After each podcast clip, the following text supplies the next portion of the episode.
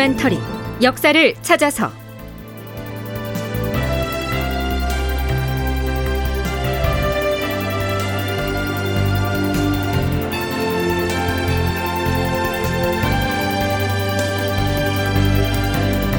제 1074편 광해군이 불을 지핀 천도론. 극본 이상락 연출 조정현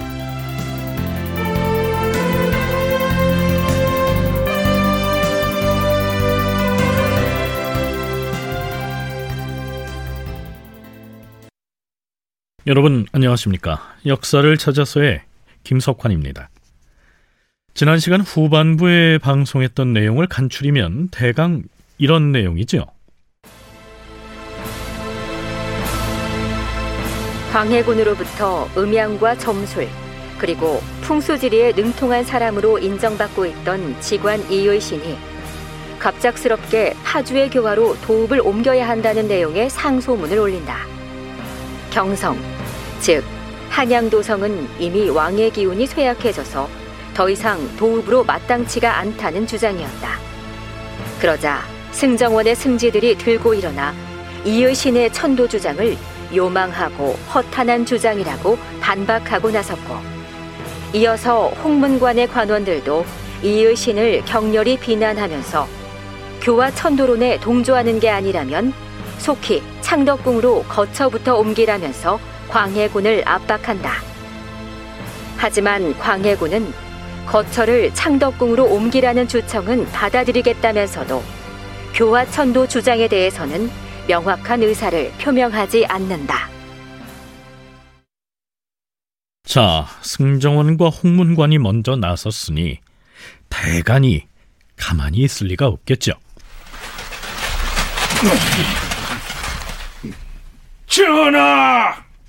이 의신은 점치고 풍수 보는 하찮은 일개 술가일 뿐이옵니다. 그자가 올린 상소문의 내용은 그 내용이 하도 요망하고 허탄하여 별로랄 가치도 없사옵니다. 특히 지금의 도성이 왕기가 이미 세하였다는 말은 신하로서 감히 입에 올려서는 아니 될 망발이옵니다. 임금이 있는 곳에는 반드시 왕의 기운이 따르는 것인데 이미 그 기운이 다하였다고 말하고 있으니 이 의신 그자는 임금의 존재도 종묘사직의 존재도 부정하는 것이라 다름없사옵니다. 그렇사옵니다, 전하. 돌이켜 보건대 우리 조정이 이 땅에 나라를 세운 지가 무릇 200년이나 되었사옵니다. 그동안의 태평한 정치가 고금에 뛰어난 바 있으니 그 아름다운 기운이 여전히 왕성하다는 것을 미루어 알 수 있사옵니다. 하운데 뜻밖에도 이 의신이 괴이한 의견으로 위로는 임금의 귀를 기만하고 아래로는 무사람의 마음을 당혹시키는 바람에 나라 안팎이 놀라고 있어옵니다. 주상 전하, 지금 요사스런 언설로서 문제를 일으킨 이 여신에 대해서는 그 몸뚱이를 만갈래로 찢어도 그 악랄함을 징계하기에 부족하옵니다. 하운데 전하께서는 그에게 죄를 주지 않을 뿐만 아니라 오히려 그 요소를 믿으시고 심지어는 교화 현지에 가서 살펴보라는 명까지 내리셨다 들었사옵니다. 대저 교화라는 지역은 일개 작은 현에 불과하고 더구나 포구에 치우쳐 있어서 성을 쌓고 조정의 여러 부서를 만들기에는 결코 적당한 곳이 아니옵니다. 그러한 곳으로의 천도 운운하는 말은 이웃나라에 들리게 해서는 아니 될 일이옵니다. 이 의신의 죄는 왕법으로 용납하기가 어렵사옵니다. 그자의 죄를 법률에 따라 다스리게 하시고 현지에 가서 살피라는 명을 속히 취소하시옵소서. 우리는 대간의 이러한 발언을 통해서 광해군이 교화 현지에 은밀히 사람을 보내서 도읍지로서의 입지를 살펴보게 했다는 사실을 알 수 있습니다. 자, 그렇다면 이의 신을 향한 대간의 이런 파상적인 공격에 대해서 광해군은 무엇라고 응대할까요? 이의 신은 직관이자 술관으로서 과인에게 상소를 올려 충성스러운 말을 다하였는데 무슨 죄줄 만한 일이 있겠는가? 무릇 대간이라 하여 말이 지나쳐서는 아니 될 것이다. 더 이상 번거롭게 논하지 말라! 자, 그러니까요. 이 말은 교화 천도론이 술사인 이의신이 갑작스럽게 돌출적으로 툭 던져본 주장이 아니고 광해군과의 일정 정도 사전 교감에 따라 제기됐다는 사실을 짐작케 하는 겁니다. 실록의 이 대목에다 사관은 다음과 같은 해설을 덧붙이고 있습니다. 이에 앞서 왕은 술관인 이의신에게 교화 천도의 사안을 상소문으로 작성하여 올리도록 은밀히 명하였다. 심지어는 관상감인 정사륜에게 상소할 날짜를 언제로 하면 좋을지를 택일하게 하였다. 그런 내막이 있었기 때문에 온 조정이 다투어 이의신을 탄핵하였으나 끝내 받아들이지 않은 것이다. 이랬으니 이제 교화천도로는 바야흐로 조정의 뜨거운 감자가 돼버린 것이죠. 오학령 전주대 교수와 총신대 송웅섭 교수는 이 시기 광해군이 대간 등의 반대에도 불구하고 이 교하 천도론에 경도됐던 배경을 다음과 같이 분석합니다. 광해군이 우선 그 창덕궁에 안 들어가려고 하고 경복궁을 지금 질 형편이 안 되는 것 같고 뭐 이러니까 그 대안으로 아마 천도 얘기를 꺼낸 것 같은데 거기가 뭐 파주 근처에 있는 교화가 길지다 뭐 이러면서 이제 한 얘기가 있지 않습니까? 풍수지리는 광해군처럼 창덕궁에 안 들어가려고 하는 사람의 입장에서는 상당히 귀에 솔깃할 수 있는 대안일 수 있었겠죠.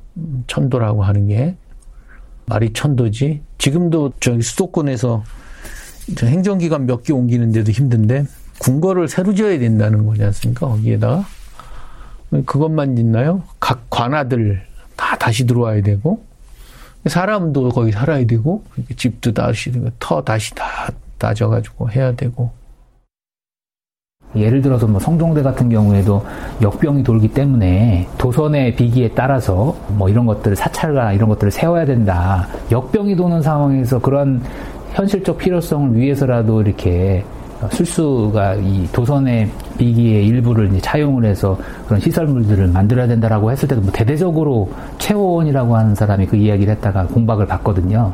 공식적으로 좌도에 해당하는 이런 술수가들의 이야기들을 하는 것 자체가 되게 이례적인 것이고 그럼에도 불구하고 요 시기에 이 이신이 상소를 통해서 이러한 천도라고 하는 건의를 할 수 있었다라고 하는 것 자체가 광해군과 이, 이신의 관계를 이제 추정해 볼 수 있는 하나의 이제 단초가 될 수 있고요. 네, 방금 송웅섭 교수의 얘기 중에 좌도라는 말이 나옵니다. 실록에도 그런 표현이 나오죠.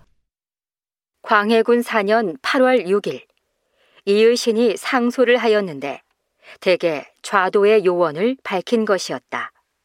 여기서 왼쪽을 나타내는 왼좌에 길 도자를 쓰는 이 좌도란 말은 자신들이 믿는 유교의 교리에 어긋나는 다른 종교, 즉 사교를 일컫는 말이죠. 쉽게 말해서 유교의 가르침이 아닌 이단이나 사이비 종교를 좌도라고 했던 것으로 이해하면 될 것 같습니다.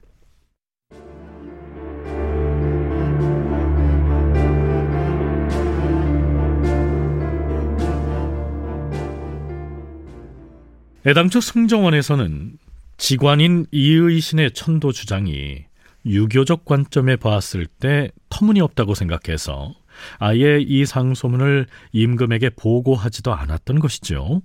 근데 그것을 좌도의 요설이라고 물리쳐야 할 광해군이 정작 이 교하천도에 관심을 보이고 있으니 이제 신료들은 어떻게 해야 할까요?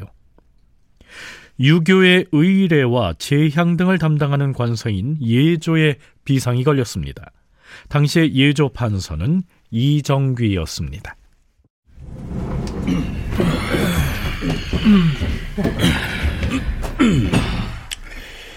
아, 대감, 어인일로 저희 예조의 관원들을 모이라 하신 것인지 그것을 몰라서 묻는 것이오.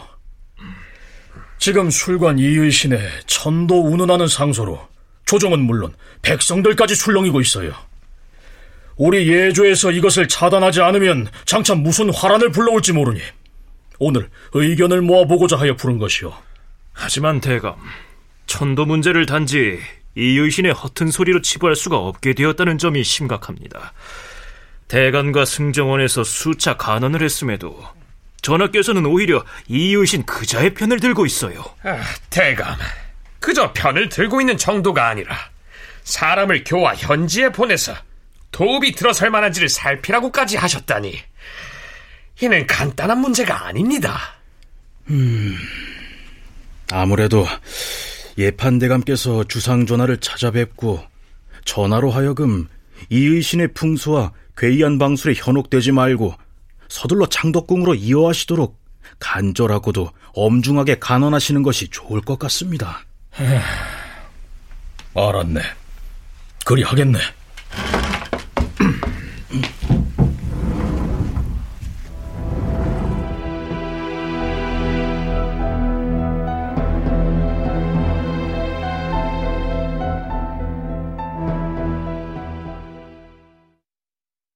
드디어 이해조 판서 이정귀가 광해군 설득 작업에 나섭니다.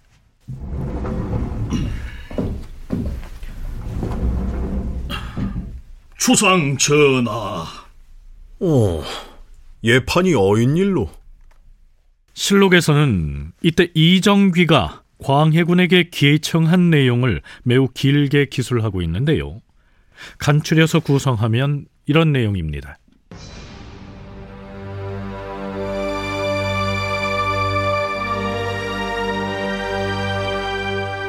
전하, 삼가 이의신의 상소를 살펴보건대 장황하게 늘어놓은 내용들이 읽는 사람을 현혹시킬 뿐 무슨 뜻인지를 헤아릴 수가 없사옵니다.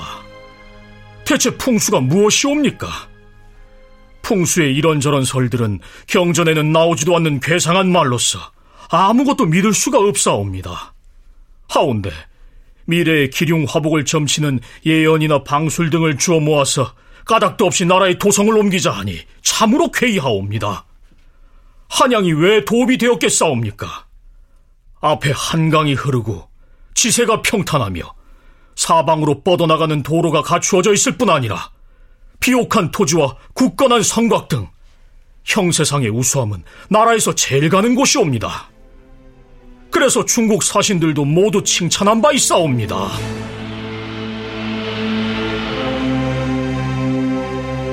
주상 전하, 이의신은 임진년의 병난과 역변이 계속하여 일어나는 것과 조정의 관리들이 붕당으로 나누어서 다투는 것과 사방의 산들이 벌거벗은 것조차 모두 도읍지에 문제가 있기 때문이라고 하옵니다. 풍신수길이 재앙을 일으킨 것은 실로 천하에 관계된 일이며 역적의 변괴가 자주 일어난 것은 도읍지와는 아무런 관계가 없사옵니다. 사람들이 국법을 두려워하여 도끼를 가지고 들어가지 않으면 산의 나무는 저절로 무성할 것이며 편협되고 사사로운 마음을 버리고 왕도를 바로 세우면 조정의 의노는 저절로 화합할 것이옵니다. 이는 모두 임금과 신하, 윗사람과 아랫사람 모두가 힘써야 할 바이옵니다. 고금 천하에 어찌 이런 것들을 이유로 나라의 수도를 옮기는 일이 있었사옵니까?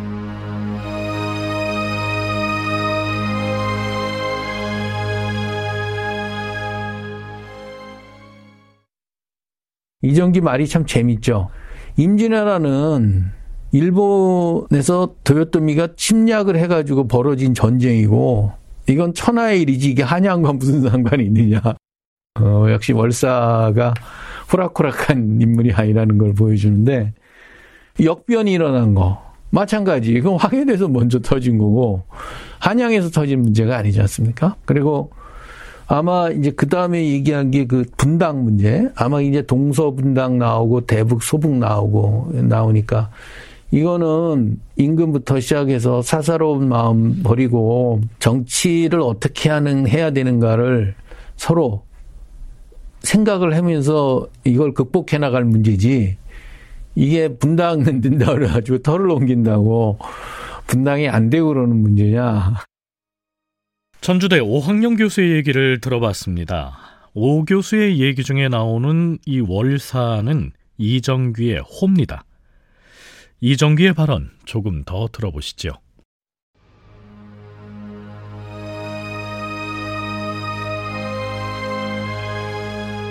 전하, 술사 이의씨는 교하는 복이 깃든 땅이고 한양은 그 터가 흉하다고 하였는데 그 진위 여부를 누가 능히 가리겠사옵니까?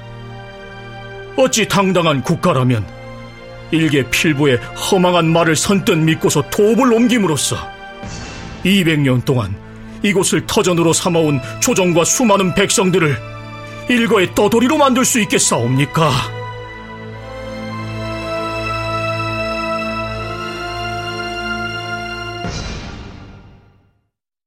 이정귀는 마지막으로 이렇게 간언합니다. 전하, 상소문에서 이의씨는 말하기를 전하, 지금 나라의 인사 관리가 가지런히 이루어지지 않고 있는 것이 무엇 때문인지 아시옵니까? 바로 길흉화복의 운수 때문이옵니다. 이렇게 말했사옵니다. 만일 이 말을 믿고 임금이 나란 일을 운수에만 의지하게 된다면 그것은 곧 망국의 길이옵니다. 부디 전하께서는 그 요망한 말들을 물리치고 멀리 하시어서 마음을 바르게 하시고 속히 법궁인 창덕궁으로 옮겨감으로써 무 사람들의 의심이 풀리도록 하시옵소서. 신은 감히 아뢰옵니다. 예조판서 이정기가 작심을 하고 이의신의 주장을 공박함과 동시에 교하 천도론에 흔들리고 있는 광해군에게도 일침을 가한 셈이죠. 총신대 송웅섭 교수의 얘기입니다. 이 이정기라고 하는 사람은 당시 대신으로서 이걸 반박할 수밖에 없는 것이죠. 이미 선을 넘은 거죠. 상소를 올린 것 자체가 선을 넘은 것인데 공식적인 석상에서 천도라고 하는 과중한 문제까지도 이제 언급을 하고 있기 때문에 뭐 정상적인 상식적인 차원에서 이러한 술수가들의 의뢰에서 천도를 한다는 것 자체가 말이 안 된다라고 하는 그런 반박을 한 것이고요. 근데 재밌게도 당시 조정 신료들도 왕릉을 조성하거나 할 때는 풍수지리설, 풍수지리가들의 어떤 그런 그 조언들을 참고를 하지 않습니까? 그 길지를 얻지 못했을 경우에는 뭐 처벌의 구실이 되기도 하고요. 당시에. 근데 이제 양면적인 것이죠. 한편으로는 풍수지리설을 이렇게 수용을 하면서도 이걸 어디까지 수용을 할 것인가라고 하는 그런 어, 넘지 말아야 될 선이 있었는데 이 신의 천도 파주 쪽 길지에 대한 천도로는 이런 수준을 넘어선 것이라고 할 수 있고. 자 그런데요 광해군은 예조판서 이정기에게 이렇게 답을 합니다. 예로부터 도성을 세운 제왕들은 많이 있었다. 또한 옮긴다고 해서 본래 있던 도성을 아주 버린다는 뜻은 아니다. 예판은 과인에게 이 신의 방수를 지나치게 믿고 있다고 하였는데 내가 그를 지나치게 믿는지의 여부를 예판이 어떻게 하는가? 거처를 옮기는 문제도 곧 창덕궁으로 가려고 했으나 그 사이에 옥사가 계속 일어나는 등 나라에 일이 많았던 탓으로 그럴 틈이 없었던 것이다. 사정이 이러함에도 과인이 법궁으로 옮기지 않는 것이 천도 때문이라고 터무니없는 말을 하다니 참으로 놀랍도다. 앞으로는 그런 경솔한 말을 삼가도록 하라. 다큐멘터리 역사를 찾아서 다음 시간에 계속하겠습니다.